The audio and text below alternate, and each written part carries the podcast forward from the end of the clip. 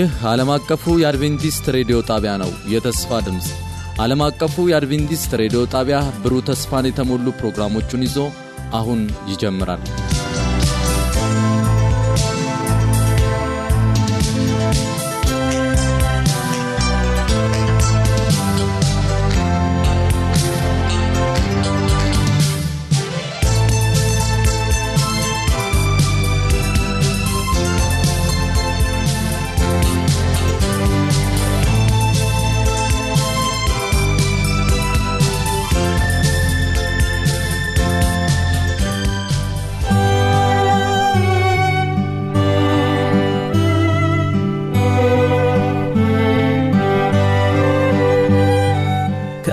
አቀፍ አድቬንቲስት ሬዲዮ የአማርኛው ክፍል ዘውትር በዚህ ሰዓት እየተዘጋጀ ወደ እናንተ የሚደርሰውና ልዩ ልዩ መንፈሳዊ ጥንክሮችን ይዘን የምንቀርብበት ሰዓት እነሆ ተጀመረ።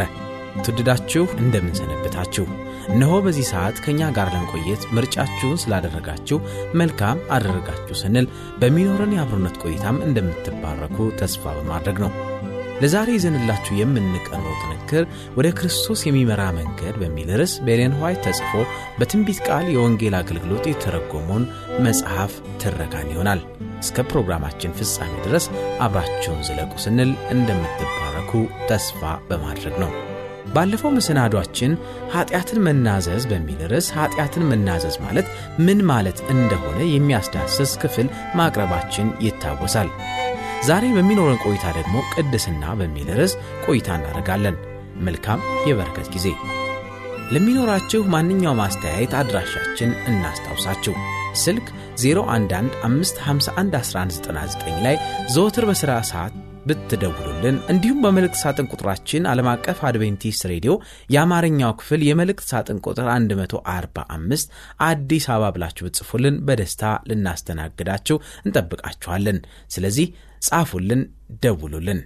ከሚከተለው መዝሙር በኋላ ወደ ተዘጋጀው ጥንክር እንተላለፋለን። መልካም የበረከት ጊዜ፣ አብራችሁን ቆዩ።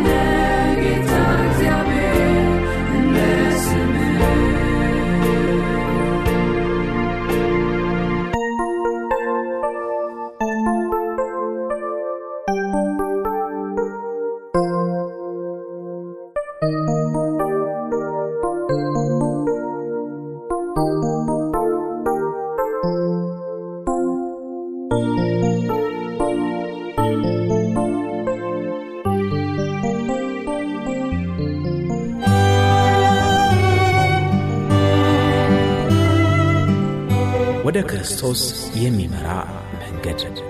ጸሐፊ ኤለን ዋይት። ትርጉም የትንቢት ቃል የወንጌል አገልግሎት። ተራኪ ምህረት ዳኘው። ክፍል ስድስት። ቅድስና። ወደ ክርስቶስ የሚመራ መንገድ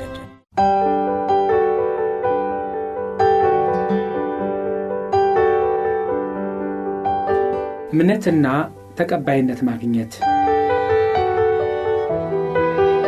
ሕሊናዎ በመንፈስ ቅዱስ ሲነቃቃ የኀጢአትን ክፋት፣ ኃይል፣ ክስ እንዲሁም ዋይታን ማስተዋል ይችላሉ።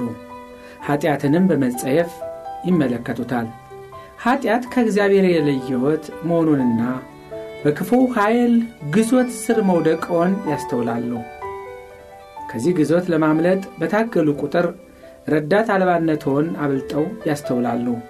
የሐሳቦ መነሻም ሆነ በልቦ ያሉት ነገሮች ንጽሕና የጎደላቸው እንደሆኑና ሕይወቶ በስስትና በኀጢአት የተሞላ መሆኑን ይመለከታሉ። በመሆኑም ይቅር ለመባል ከበደል ለመንጻት እንዲሁም ነፃ ለመውጣት ይናፍቃሉ። ታዲያ ከእግዚአብሔር ጋር ኅብረት የመፍጠርና ዳግም በአምሳሉ የመቀረጽ ዕድል ያገኙ ዘንድ ምን ማድረግ ይችላሉ? አጥብቀው የሚሹት ነገር ቢኖር ሰማያዊውን ይቅርታና ሰላም እንዲሁም ፍቅርን ነው። ይህን ነገር ገንዘብ ሊገዛው፣ አእምሮ በጥረቱ የግሉ ሊያደርገው ወይም ጥበብ ሊያገኘው አይችልም። እነዚህን ነገሮች ከእግዚአብሔር በስጦታ መልክ ይቀበሏቸዋል እንጂ በግል ጥረቶ የራሰውን ለማድረግ በፍጹም ተስፋ ማድረግ አይችሉም። እግዚአብሔር ግን ያለ ገንዘብ ያለ ዋጋ በስጦታ መልክ ያበረክተውለታል። ኢሳይያስ 1 18 ይመልከቱ። በመሆኑም እጆችዎን ዘርግተው መቀበል እስከቻሉ ድረስ በእርግጥ የእርስዎ ናቸው። ጌታ አምላክ እንዲህ ይላል፣ ኃጢአታችሁ እንዳለላ ቢቀላ እንደ በረዶ ይነጻል። ኢሳይያስ 1 18 አዲስ ልብ እሰጣችኋለሁ፣ አዲስ መንፈስም በውስጣችሁ አሳድራለሁ። ሕዝቅኤል 36 26 ኀጢአትዎን ተናዘዋል፣ ከልቦ አርቀውታል፣ ራስዎን ለእግዚአብሔር ለመስጠት ወስነዋል። ከዚህ በኋላ ወደ እርሱ በመሄድ ኀጢአትዎን እንዲያጥብልዎና አዲስ ልብ እንዲሰጦ ይጠይቁት። ከዚያም በገባው የተስፋ ቃል መሠረት የጠየቁትን እንደ ተቀበሉ ይመኑ። እግዚአብሔር ቃል የገባልንን ስጦታ የራሳችንን ለማድረግ እንደ ተቀበልነው መቁጠር እንዳለብን ኢየሱስ በምድር ላይ ሳለ ያስተምረን የነበረው ትምህርት ነበር። ሕዝቡ በኢየሱስ ኃይል ባመነ ጊዜ ከደዌያቸው ይፈውሳቸው ነበር። ማየት የሚችሉትን ነገር በማሳየት አካላቸውን በመፈወስ ማየት የማይችሉትን ይኸውም የኀጢአት ይቅርታን ለመስጠት የሚችልበት ኃይል እርሱ እንዳለው እንዲያምኑ ይረዳቸው ነበር። ኢየሱስ ሽባውን በፈወሰ ጊዜ ይህን ሁኔታ በግልጽ ጠቅሶታል። ነገር ግን የሰው ልጅ በምድር ላይ ኀጢአትን የማስተስረይ ሥልጣን እንዳለው እንድታውቁ ነው በማለት ሽባውን ተነሣ፣ ቃሬዛህንም ይዘህ ወደ ቤት ሂድ አለው። ማቴዎስ 9፥6ን ይመልከቱ። እንዲሁም ኢየሱስ ያደረገውን አስመልክቶ ወንጌላዊው ዮሐንስ ሲናገር ነገር ግን ኢየሱስ እርሱ ክርስቶስ የእግዚአብሔርም ልጅ እንደሆነ እንድታምኑ ዘንድ አምናችሁም በስሙ ሕይወት እንዲኖራችሁ ይህ ተጽፏል ይላል ዮሐንስ 2031 የኀጢአትን ይቅርታ እናገኝ ዘንድ እንዴት በእርሱ ማመን እንዳለብን ኢየሱስ የታመሙትን እንዴት እንደፈወሰ ከሚገልጹ የመጽሐፍ ቅዱስ ክፍሎች እንኳን ሳይቀር መማር እንችላለን። በቤተ ሳይዳ ወደ ነበረው ሽባ ሰው ታሪክ እንመልከት። ይህ በስቃይ ላይ የነበረ ምስኪን አንዳችም የሚረዳው ሰው አልነበረም። እንዲሁም ላለፉት ሰላሳ ስምንት ዓመታት አንዴም እንኳ እግሮቹን ተጠቅሞባቸው አያውቅም። ነገር ግን ኢየሱስ ተነሳ፣ ቃሬዛህን ይዘህ ሂድ ሲል ተናገረው። ምናልባትም ይህ ሕመም የደቆሰው ሰው ጌታ ሆይ የምታድነኝ ከሆነ ለቃልህ እታዘዛለሁ ማለት ይችል ነበር። ምስኪኑ ሰው በዚህ ፋንታ ከክርስቶስ አንደበት በወጡት ቃላት በማመን ወዲያውኑ ማድረግ ያለበትን አደረገ። ለመራመድ ፈቃደኛ ሆነ። ተራመደም። ክርስቶስ የተናገረውን ቃል ተከትሎ ተንቀሳቀሰ። እግዚአብሔርም ኃይል ሰጠው፣ ከሕመሙም ተፈወሰ። ከዚህ ሽባ ጋር የሚያመሳስለውት ነገር ቢኖር እርስዎም እንደ እርሱ ኀጢአተኛ መሆኖ ነው። ላለፈው ኀጢአቶ ስርየት ማግኘት ወይም በራስዎ ብርታት ልቦን ማንጻት አይችሉም። ነገር ግን እግዚአብሔር በክርስቶስ በኩል እነዚህ ሁሉ ያደርግልዎ ዘንድ ቃል ገብቷል።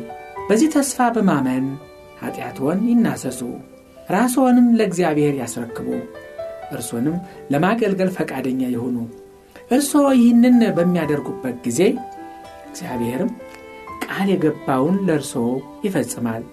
ይቅር እንደተባሉና እንደ ነጹ በማመን የተስፋው ቃል በእርስዎ ሕይወት እንደ ተፈጸመ ቢያምኑ እግዚአብሔር ደግሞ ይህንን እምነትዎን እውን ያደርገዋል። ልክ ኢየሱስ ለሽባው ሰው እንደ ተፈወሰ ባመነ ጊዜ የሚራመድበትን ኃይል እንደ ሰጠው እርሶም ይድናሉ። እንደ ዳኑ እስኪሰማው ድረስ አይጠባበቁ። ይልቁንም አምናለሁ፣ ድኛለሁ፣ ይህንንም የምለው ስሜቴ መስክሮልኛል ሳይሆን እግዚአብሔር ቃል ስለገባልኝ ነው ይበሉ። ኢየሱስ ስለዚህ በጸሎት የምትለምኑትን ሁሉ እንደ ተቀበላችሁት አድርጋችሁ ብታምኑ ይሆንላችኋል ይላል ማርቆስ 1124 ላይ። ይህን ተስፋ ለመቀበል የተቀመጠ ቅድመ ሁኔታ ያለ ሲሆን ይኸውም በጸሎት የምንለምነው ነገር ከእግዚአብሔር ፈቃድ ጋር የተስማማ እንደሆነ ነው። በመሆኑም እነዚህን በረከቶች መጠየቅና እንደተቀበልናቸው ማመን እንዲሁም ስለተደረገልን ነገር እግዚአብሔርን ማመስገን እኛ ፋንታ ነው። ወደ ኢየሱስ በመቅረብ ከኀጢአት እንድንነጻ እንዲሁም ከሕጉ ፊት ያለ ጸጸት ወይም ሐዘን እንቆም ዘንድ ዕድል ሰጥቶናል። ስለዚህ በክርስቶስ ኢየሱስ ያሉት አሁን ኩነኔ የለባቸውም። እንደ ሥጋ ፈቃድ ሳይሆን እንደ መንፈስ ፈቃድ ይመላለሳሉና። ሮሜ 8 አንድን ያብቡ። ስለዚህ እናንተ የራሳችሁ አይደላችሁም፣ በዋጋ ተገዝታችኋልና የተዋጃችሁት በሚጠፋ ነገር በብር ወይም በወርቅ እንዳልሆነ ታውቃላችሁ። ነገር ግን እናንተ የተዋጃችሁት ነውርና እንከን እንደሌለበት በግ ደም በክርስቶስ ክቡር ደም ነው። እንግዲህ እግዚአብሔርን በማመን ብቻ መንፈስ ቅዱስ በልቦ ውስጥ አዲስ ሕይወት እንዲወለድ አድርጓል። በእግዚአብሔር ቤተሰብ ውስጥ እንደተወለደ አዲስ ሕፃን ይቆጠራሉ። እግዚአብሔርም አንድያ ልጁን በሚወድበት ፍቅር እርስዎንም ይወዶታል። ራስዎን ለኢየሱስ ከሰጡ በኋላ ወደ ኋላ መመለስ ወይም ራስዎን ከእርሱ መነጠል የለብዎትም። ይልቁንም በየቀኑ እኔ የክርስቶስ ነኝ፣ ራሴን እርሱ አሳልፌ ሰጥቻለሁ በማለት እርሱ መንፈሱን እንዲሰጠዎና በጸጋው ዙሪያ ይጠብቀዎ ዘንድ ይጠይቁት። የእግዚአብሔርን ልጅ የሆኑት ራስዎን ለእርሱ በመስጠትና በእርሱ በማመን እንደሆነ በእርሱ መኖረውንም መቀጠል ይኖርብዎታል። ሐዋርያው እንዲህ ይላል፣ እንግዲህ ጌታን ክርስቶስ ኢየሱስን እንደ ተቀበላችሁት በእርሱ ተመላለሱ። ቆላስያስ 2፥6 አንዳንዶች የእርሱን በረከት ከመጠየቃችን በፊት ሕይወታችንን የተለወጠ መሆኑን ለእግዚአብሔር ለማሳየት ለተወሰነ ጊዜ ልንፈትሽ ይገባናል ብለው ያስባሉ። ነገር ግን የጌታን በረከት አሁኑኑ መጠየቅና የግላቸው ማድረግ ይችላሉ። ድካማቸውን ለማሸነፍ የእግዚአብሔር ጸጋ እና የክርስቶስን መንፈስ ያስፈልጋቸዋል። ካልሆነ ግን ክፉን ማሸነፍ አይችሉም። ኢየሱስ ከነ ኃጢአታችን ረዳተ ቢስና ጥገኛ እንደሆንን ባለንበት ሁኔታ ወደ እርሱ እንድንመጣ ይወዳል። ከነ ደካማነታችንና መተላለፋችን በንስሐ እግሮቹ ስር መውደቅ እንችላለን። እርሱም በፍቅር እጆቹ ያቅፈናል፣ ቁስላችንን ይጠግንልናል፣ ከርኩስነታችንም ሁሉ ያጠራናል። ይህንንም ማድረግ ለእርሱ ክብሩ ነው። በሺህ ለሚቆጠሩ ሰዎች ውድቀት አንዱ መንስኤ ኢየሱስ በግል ይቅር እንደሚላቸው አለማመናቸው ነው። እግዚአብሔር ቃል የገባውን በቀጥታ አይቀበሉትም።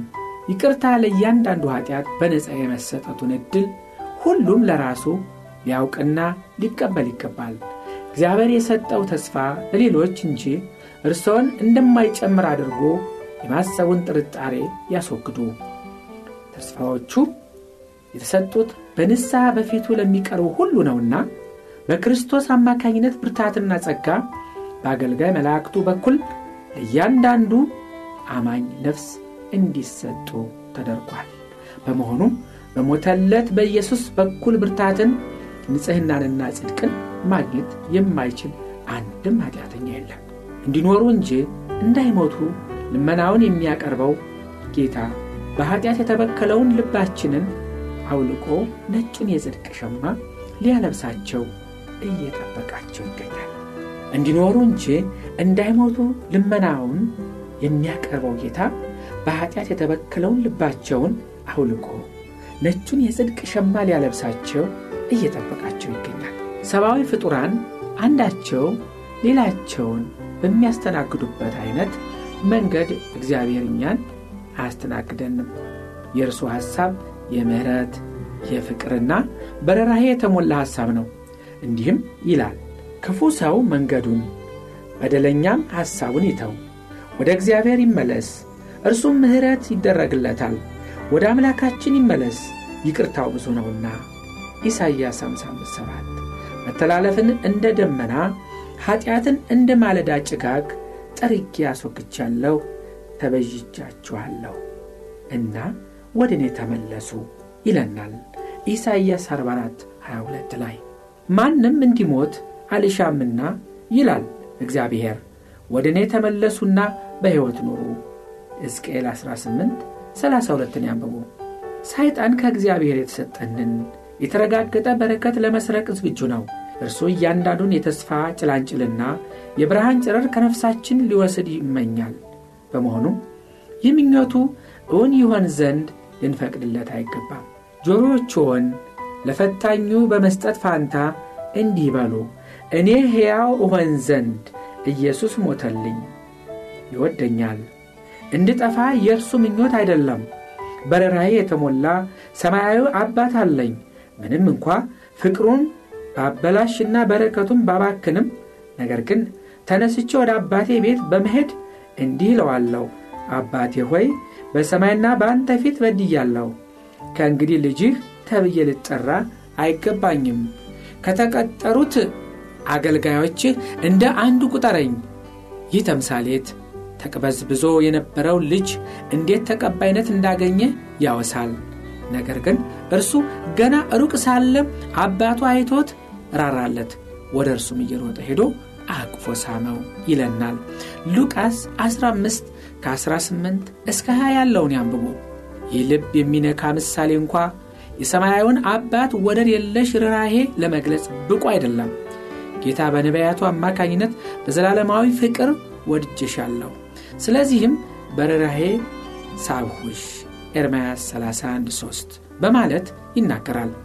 የጠፋው ልጅ ከአባቱ ቤት ርቆ በባዕድ አገር የነበረውን ሁሉ ያባክን በነበረበት ጊዜ የአባቱ ልብ እርሱን ይናፍቅ ነበር። የአባቱ መናፈቅ ልጁ ወደ እግዚአብሔር ይመለስ ዘንድ ነፍሱን ያነቃ ያባብል እንዲሁም በፍቅር ወደ ተሞላው የአባቱ ልብ ይስበው ነበር። በተስፋ የተሞሉት የመጽሐፍ ቅዱስ ገጾች ከፊትዎ ተገልጠው እያሉ ለጥርጥር ቦታ ሊኖረው ይችላልን? ኃጢአቱን ለመተውና ወደ እግዚአብሔር ለመመለስ የሚናፍቀው ምስኪኑ ኃጢአተኛ በንስሐ ወደ እግሮቹ ስር እንዳይመጣ ጌታ ይከለክለዋል ብለው ያምናሉ?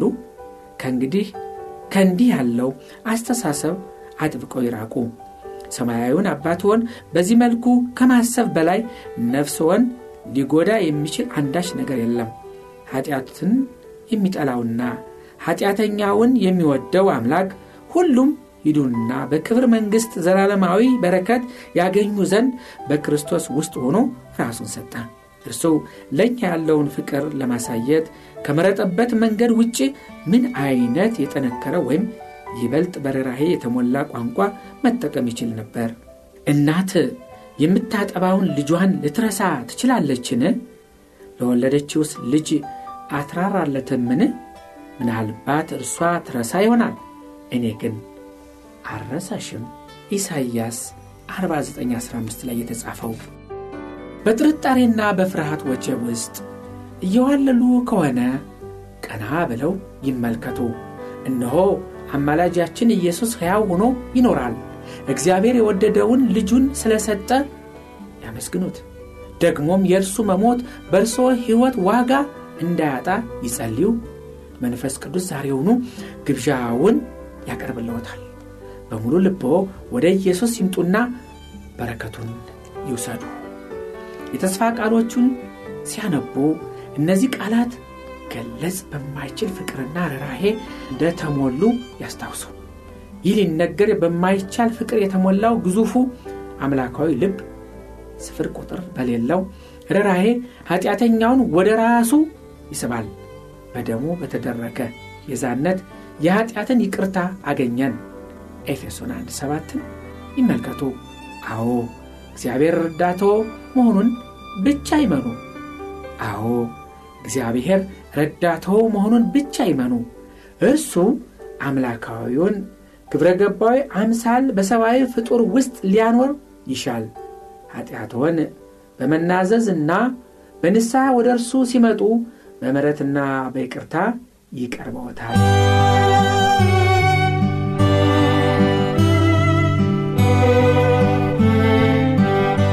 ወደ ክርስቶስ የሚመራ መንገድ። ጸሐፊ ኤለን ዋይት ትርጉም የትንቢት ቃል የወንጌል አገልግሎት። ተራኪ ምህረት ዳኘው። ወደ ክርስቶስ የሚመራ መንገድ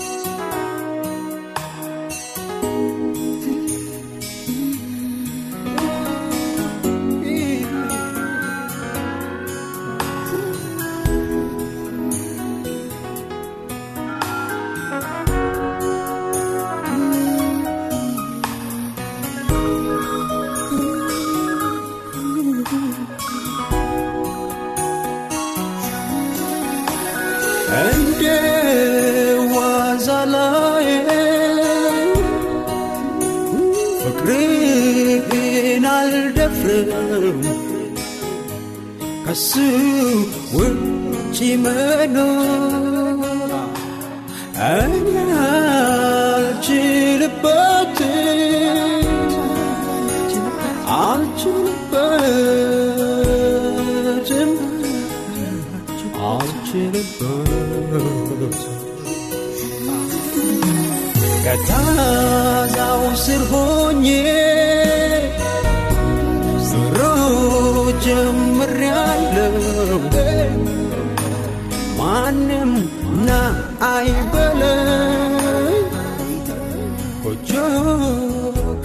የተከበራችሁ አድማጮቻችን በነበረን ቆይታ እንደተባረካችሁ እናምናለን በኤለን ዋይት ተጽፎ በትንቢት ቃል የወንጌል አገልግሎት ከተተረጎመው ወደ ክርስቶስ የሚመራ መንገድ ከሚለው መጽሐፍ ላይ ቅድስና በሚል ርዕስ በምህረት ዳኘው የቀረበውን ትረካ ነበር ስናደምጥ የነበረው።